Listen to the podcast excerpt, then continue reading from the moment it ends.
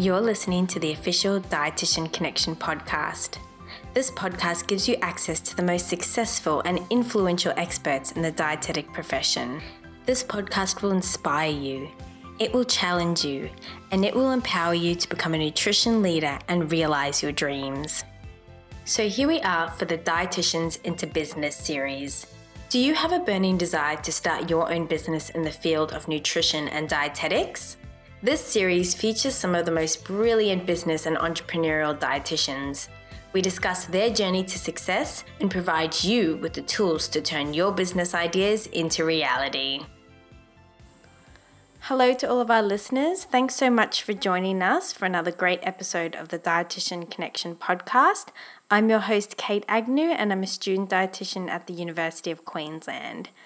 Joining us today is Charlotte Miller, who is a dietitian and qualified chef of 16 years. After working on private yachts and in homes, restaurants, and hotels around the world, Charlotte returned to Melbourne in 2014 to establish her business Food and Joy.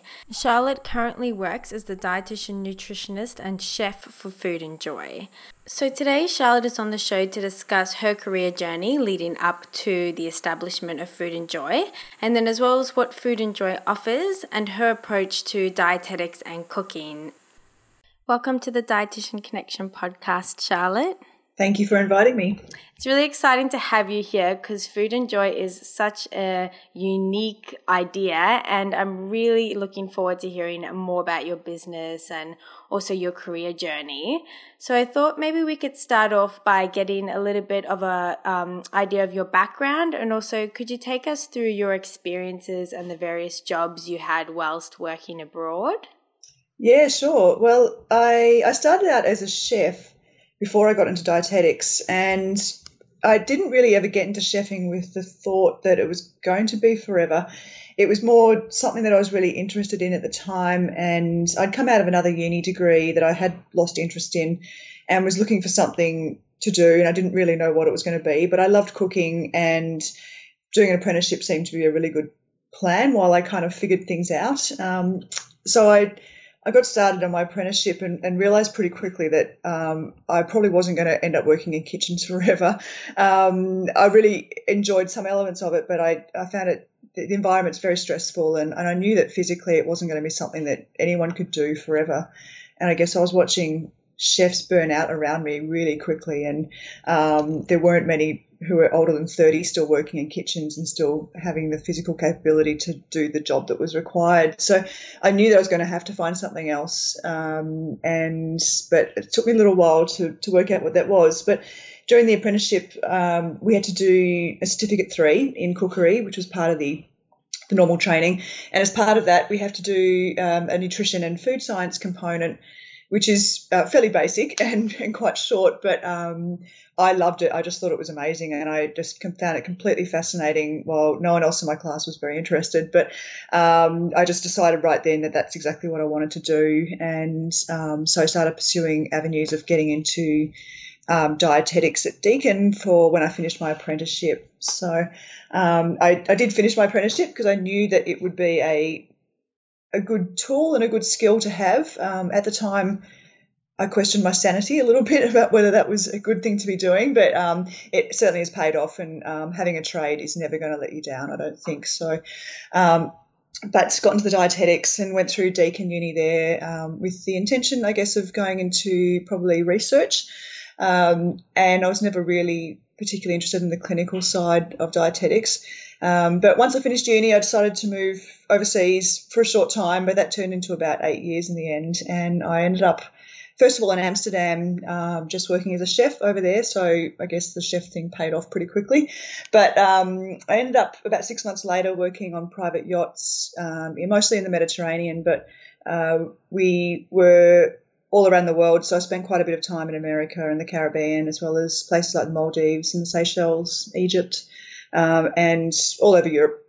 And I ended up working um, for most of that time for a Russian family um, who liked to eat a lot of food. So it was a, it was a pretty intense job. Um, for a lot of reasons, um, but it was also pretty amazing, and the the travel was amazing, and the food experience that I got in that job is something that you just can't get in restaurants. You have access to ingredients um, that that people can't pay for in, in under normal circumstances, um, and and access to quantities of food that you don't see um, in other places.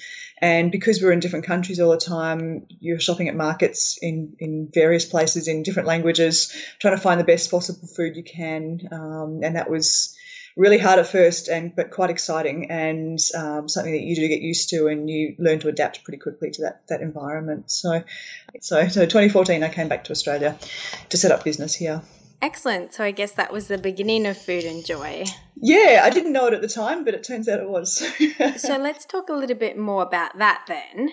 What steps did you take to start Food and Joy when you returned in 2014? It took me a long time to work out what it was that I wanted to do. And the whole time I was working on yachts, again, I knew that it wasn't something that I could do forever. It's not a it's not a career that you can be still in when you're you know really old or um, and it, it prevents you from doing a lot of things in your life that are good, like seeing your family and your friends and, and attending events that you want to go to. So it wasn't something that I could do forever. Um, so I really needed to figure out something that I was going to do back in Melbourne. And and looking back, I can't believe that it took me so long to work it out, but it, it did for some reason. And I think that's not unusual. But um, I knew I had skills that were different to other dietitians and to other chefs, and I was always looking for that way to try and bridge the gap between the two of them.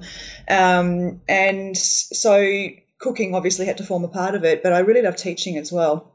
And so once I kind of figured out that I wanted to teach cooking predominantly, um, things kind of went on from there. So I started to set up the business while I was still employed over in Europe, which meant that I at least had some salary coming in while I was starting to get things happening.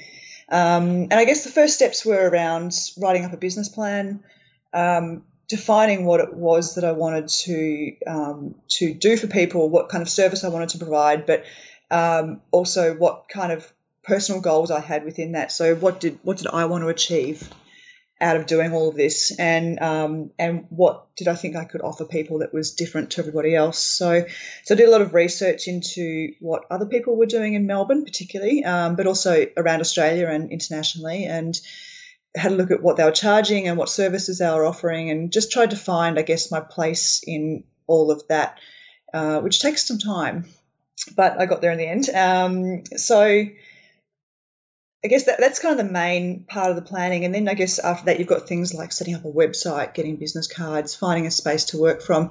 Um, and that's all quite tricky, but um, eventually you just have to jump in and do it. And so I eventually quit my job overseas and came back and um, just got started and it was really hard.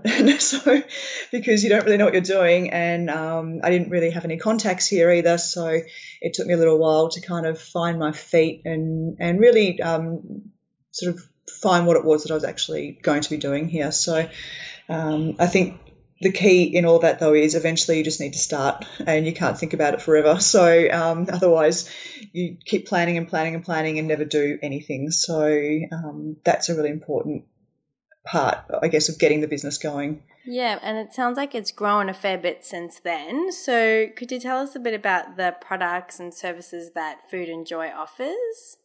Yeah so originally i just started with food and joy which is um, predominantly cooking lessons for individuals private groups, social groups, um, and something I hadn't expected to do was to be teaching dietitians how to cook. Um, and that's actually something that's been a really regular part of my work since I got back here. Um, so I still do a lot of that, and I do some consulting to small businesses around menu planning, recipe development, food costing, um, some nutrition components of that. Um, and I guess also some small business advice for people who are just getting into the industry. Uh, then last year, I took a really big step with the business at the start of 2015, and I um, took over an existing business in Carlton in Melbourne, which was selling meals and um, and turn it into a shop front to sell healthy takeaway meals. So um, that was a pretty huge year for me. It was very busy um, and and very tiring. So I was trying to teach as well and run that on the side. So it was pretty hectic from my end. Um, and I've now reassessed how that's going to work for the future. But um, Yeah, so I still, I'm still selling healthy takeaway meals, but now it's going online and hopefully with deliveries happening this year. Um, so that's kitchen and pantry that provides the meals? That's correct. What a fantastic idea. Yeah, it means we can provide food for people with um, various intolerances, um, and as well as just you know meat meals, vegetarian meals, vegan meals, food for everybody, but with no no diet concept around it. So I I, I come from the non-diet approach, and um, and I just believe in people finding food that's really good for them. Everything's got lots of vegetables in it, and uh, we sell meals that have um, components of um, food for intolerances, but we don't promote any of them as being particularly healthier than the other ones. So, um, so it's about what fits the client then. Exactly. Great. So, could you tell us about the philosophy behind Food and Joy and its overall aims, and also how you marry the two elements of being a great chef and also a dietitian at the same time? So, I guess my main goal with the business is to really try and find practical and useful ways for people to make changes uh, rather than just talking about ideas, actually giving them skills that means they can make the changes themselves. Um, so these skills are going to be different for everybody. So for some people, it might be really basic cooking lessons. Uh, I get a lot of people who don't feel like they can make anything, and so for them, it might just be about learning how to cook some rice, learning how to cook some fish, learning how to make some vegetables, um, and trying to help to reduce their anxiety around cooking that they currently feel. For other people, it might be more about um, giving them some new ideas. So maybe they've just become a vegetarian or um, changed their diet for some reason, someone in the family, and they just a bit stuck for ideas, or they're bored, or they don't really know what to do anymore. So um, it might be just about kind of expanding their repertoire. Um, for other people, it might be about just finding ways to reduce the anxiety they feel about shopping for food or their kitchen, having their kitchen ready to cook in, um, or providing food for their kids or their family. Um, I guess the the common emotion that I hear from people when I speak to them is anxiety around food, and um, that that's been a little bit surprising to me. I didn't I didn't realize it was so of so predominant in what people was were saying, and they're not using that word themselves, but it's something that comes through a lot with people, and they they're hearing messages and information from everywhere, and they just don't know what to do anymore. And um, I find that it's quite satisfying from my end to be able to actually try and put some strategies into place with some physical skills that they can they can use. So I really try and keep a good focus on that. Food for me is not it's not just about eating a meal or or cooking a quick meal. There's a whole lot of other stuff that goes with it around socializing, around cooking with your family, about cooking with your partner or your kids, um, about going to restaurants and enjoying that experience and talking with friends about the experience you had doing that. And that's all part of food and eating. And so I really try to make sure that that's part of the conversation that I have with people as well, that it's not just about um, a nutrient or a diet or, um, you know, how they look or um, buying particular foods at that time. It's it's sort of an overall big picture, and that's a really important part of um, trying to develop people's skills and their and trying to calm them down a little bit about food. I think. Yeah, that's that's um, really interesting, Charlotte, and that leads me to my next point because I know that you use a little bit of Ashtanga yoga in your approach, and I mean you touched on reducing anxiety around meals and uh, you and I've read a little bit about your kind of mindfulness and acceptance approach. And so I really wanted you to tell us a little bit more about this approach that you take and I guess what it entails. Yeah, um, I've been doing yoga for about 16 or 17 years now and you know, initially that was on and off, just when I could afford it or when I could go. Um, and then when I was in Florida, um, working there for a while, I accidentally found an Ashtanga yoga class, um, and that really changed my practice a lot.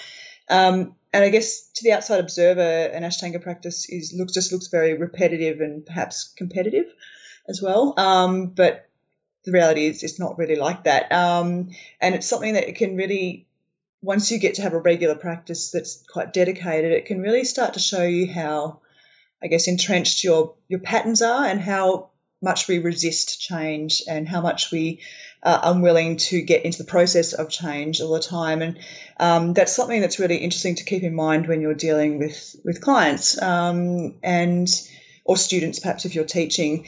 Um, and often when we do things, whether it's a yoga practice or another sport or something else that we choose to do, we're often not that bothered with the details. We, we tend to do these things because our friends do them, or our parents told we should do them, or we saw it in a magazine and the magazine told us we should do them, or maybe we think we'll lose weight, or you know whatever our thing is, and we get very focused on this end goal of saying yes, I've achieved that, or yes, I can do that, and we lose sight of the the focus on the process of learning how to do that, which is actually where the value is in the, in doing that in doing that um, uh, the practice or the sport or whatever it is you choose to do and and I guess that's something again that we can apply to many other aspects of our life, including starting a business or having a job um, or dealing with your family or you know anything. Um, and I guess a real um, yoga practice requires a fairly high degree of self-awareness and reflection, and an intelligent approach to the to the practice of learning something. Um, and so, as a teacher, I guess it's really important to recognise those patterns in the people that you're teaching um, or that, that, you're working with as a dietitian or a counsellor, um, and to understand their motivations and why they might have come to see you or why they might be asking certain questions, and to know when to push them or pull them a little bit further. And I think as a teacher, it can be really tempting to focus on the things that you like not what they like. Um, and it can be really tempting to only want to teach the things that you feel confident at yourself and perhaps ignoring other things that are important because perhaps you don't feel like it's within your realm or, um, or you don't want anyone to see you talking about that or whatever it is. And so you can really, um, you can really lose some value in what it is you're teaching if you're going to do that. Um, and it's also really tempting as a teacher to push students into limits that they're not capable of and you know whether this is teaching cooking or other things or dealing with a difficult client or um, if you're going to push people into areas that they're not really ready for then your message is going to be lost and they're going to go somewhere else and i think this is something that um, dietitians probably could reflect on a little bit more um, we we are losing people to other forms of information and it's been happening a lot in the last couple of years, and there's been a lot of talk about it amongst dietitians that you know why why are people not listening to us? Why are people going to other sources? Um, and the reality is, in many cases, it's us, and we're not we're not framing our message very well. We're not listening to what people want or need, and we're not providing information to them that's within their limits or within what it is that they want to know. And so, I think that's something that maybe as dietitians we could think about a little bit more. Yeah. And all, we should all go to yoga. yeah, I'm a Bikram yogi, so um, yep. and that's the 40 degree heat. So yes. I understand what you're talking about there, and I definitely have found that to, it to be very helpful both physically and mentally. So thank you for sharing that. So, what are the most important things that you have learned from running such a successful business? Um, I guess apart from the points that you mentioned earlier. I don't know if I'm using the word successful yet in terms of my business. So it's it's still growing. Um, it's still fairly new. I mean, it's really it's coming up to two years. The the shop front's only coming up to a year at this stage. Um, and uh, the, the main thing I've learned is that it's really hard to run a business, and um, and you know things that look easy on the outside are not always that easy when they're happening. And and I know that I do this myself. I look at other businesses and other people who are running businesses, and I think, wow, like it looks it looks simple, uh, it looks effortless. They must be so great. They must be doing so well. They must be making lots of money. And the reality is, on the other side of it, it's not always like that. You know, social media doesn't always reflect the, true nature of what's going on, um, as as we all know, um, in various circumstances, but especially in businesses as well. There's a real front projected there, um, and on the other side of that, there's a lot of work. So, I mean, this last year, I've been working seven days a week you know, every week. Uh, I think I had two days off last year, and um, and it's just on your mind all the time. So you need to be ready for that if you want to run your own business, which I highly recommend people do. But um, don't do it because you think it's easier than getting another job because it's not. so um, I guess some of the other things that have been kind of interesting um, have been that you need to continually adapt and evolve the business and the the idea that I initially came up with is not where I'm at right now at all really and um, and you know you need to listen to your customers and your clients and and hear what they're saying um, and adapt the business around what's working if things aren't working if they're not making you any money and they're costing you a lot of time then they need to go um, and and the things that are working might not be the things you originally thought you would be doing, but maybe that's what's going to happen, and maybe that's what's going to work. Um, but on that note, don't take advice from people who don't work in your industry and have never run a small business with their own money. So I've found that um, there's been a lot of people who are very willing to give advice, um, and they haven't necessarily had any experience in running a business, um, and they don't really understand why you maybe haven't done something already or why you haven't paid for something. And the reality is sometimes things are very expensive, like marketing and PR, and um, and um, sometimes you just don't have the time to do everything. So um, it can be you can be feeling very vulnerable when you're running a business because there's a lot of uncertainty and there's a lot of um, unknowns and there's a lot of fear of failing um, that goes with it. I think that's pretty standard for everybody. Um, and so you can become quite vulnerable to the information you're receiving from people. Um, so that's it's quite interesting, especially if you're tired. Um, so learning to shut some of that out is really important, I think. Um, and I guess knowing when to outsource the work is really important as well. So um, there might be things that you can you can actually manage to do, but finding the time for it might not be fitting into your schedule. And I guess an example for me this last year has been that um, something like the bookkeeping, where okay, I could actually I could actually do the work, but it would take me quite a long time and would take a big chunk out of my week. It needs to be right because um, the tax department want to talk about it, and um, and so maybe that's something that's better off being done by someone else. So and maybe you just need to cop the money for that and find other ways to make that money in that time instead. So I guess that, that's my main advice. You've given us some really great advice there, Charlotte, uh, particularly your point about adapting to change. So, could you tell us a little bit about your part ownership of Little Collins Brunch Cafe and Wine Bar in Amsterdam?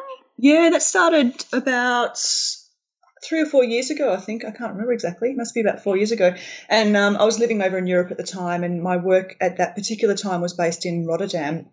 And um, I have a my friend that I originally moved over to Amsterdam with um, still lives there and she's married and has children there now. And she's also a chef. And so we um, decided to go in on a place together.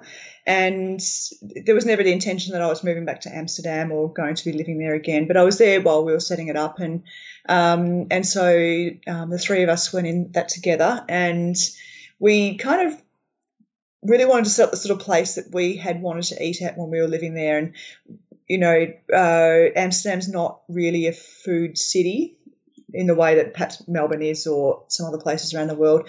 Um, and I remember riding around there looking for eggs one morning, and there's just nowhere to get breakfast. And um, and so we decided to sort of set up the place that we would have liked to have gone to um, had we had the chance. And so it's really aimed at expats, um, and that's exactly what's happened. It's Australians, Kiwis, Americans, and Brits who go there predominantly. And um, there's not not a lot of Dutch spoken in there, but um, it's been a really interesting journey and really interesting to set up a business in another country. So yeah, wow. If I'm ever yeah. in Amsterdam, I'll go visit it.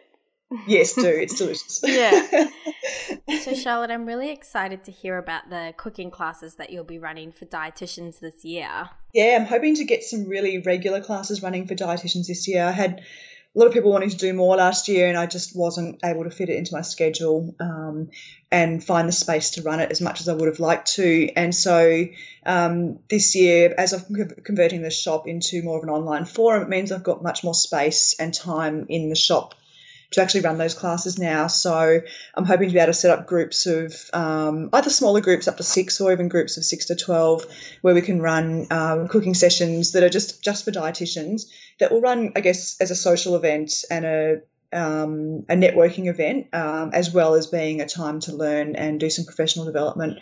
Um, and the plan will be to run quite a few different themes. So there might be some really seasonal cooking going on there. Some of them might be quite focused on um, quick recipes that you could be giving to your patients and clients. Um, you know, it's just things off the top of your head you could just quickly give to them, including the recipes. Um, or they might be around introducing new ingredients and how they could be used in different dishes. So just keep an eye on the website of Food and Joy um, on the events page, and I'll be posting up classes as soon as I've set some dates for those. Excellent. And that's foodandjoy.com and then also kitchenandpantry.com.au. And we'll also have those links available on our show notes, um, available at dietitianconnection.com slash podcasts. So everyone can go straight to the website. Sounds good. So, on that note, we've talked a little bit about this, but I was wondering if you had some top tips for those who would like to sort of kickstart their business. Um, I guess think about what it is that you can offer that's different from everybody else. Um,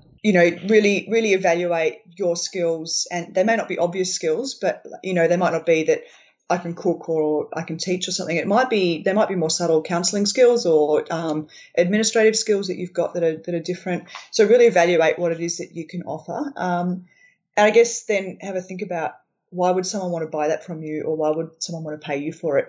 Um, so people sort of say it's really important to have a passion, and if you follow your passion, then you'll never work another day, etc., etc. But the reality is you need to convince people to give you money for what you do at some point. So someone someone else needs to be passionate about it as well. And um and so I guess yeah, be passionate about it because that is important, but yeah, also evaluate what's going to be sensible and, and work in a business capacity. Um, and plan and write business plans, but at some point you just need to start doing it. So just do it. Um, I think that's really important because we can spend, spend the next 20 years planning a business that we never start. So um, stop stop writing about it and um, and get started. And I guess um, what I've noticed when I've been doing some consulting this year to some small businesses is that um, it can be really easy to get caught up in the fun stuff of starting a business. You know, the social media, going to networking meetings, um, and doing those bits. But actually, those bits don't really make you any money. In the short term, you need to actually just get your product or your service up and running and get it out there. Um, and they're the hard bits, and the hard bits are looking at finances and talking to the local council and getting your permits, and they all suck. And so you just you just need to actually like do them and make them happen. Um, and so I've seen quite a few businesses who get to a point and then they just they just don't make it any further. So um, because it gets too hard, so you just need to jump in and, and do the bits that you don't like first and get get them done, and, and then you can start enjoying it later. Yep, really good points. Um, so Charlotte, thanks so much for being with us today and sharing your energy and given us a really wonderful insight into food and joy. And you've definitely given us um, a lot of very realistic and inspirational advice. So I'd just like to say thank you so much for being with us today. No worries. Thank you for having me. Also, a big thank you to our listeners for tuning in today. I hope you enjoyed this episode, and if you did, could you please leave a review for us, as well as pass this podcast on to your colleagues and friends? And also make sure that you are subscribed to the Dietitian Connection podcast so that you can automatically download the new episode each week and so that you don't miss out. Thanks again, and we'll see you next time for another fantastic episode of the Dietitian Connection podcast.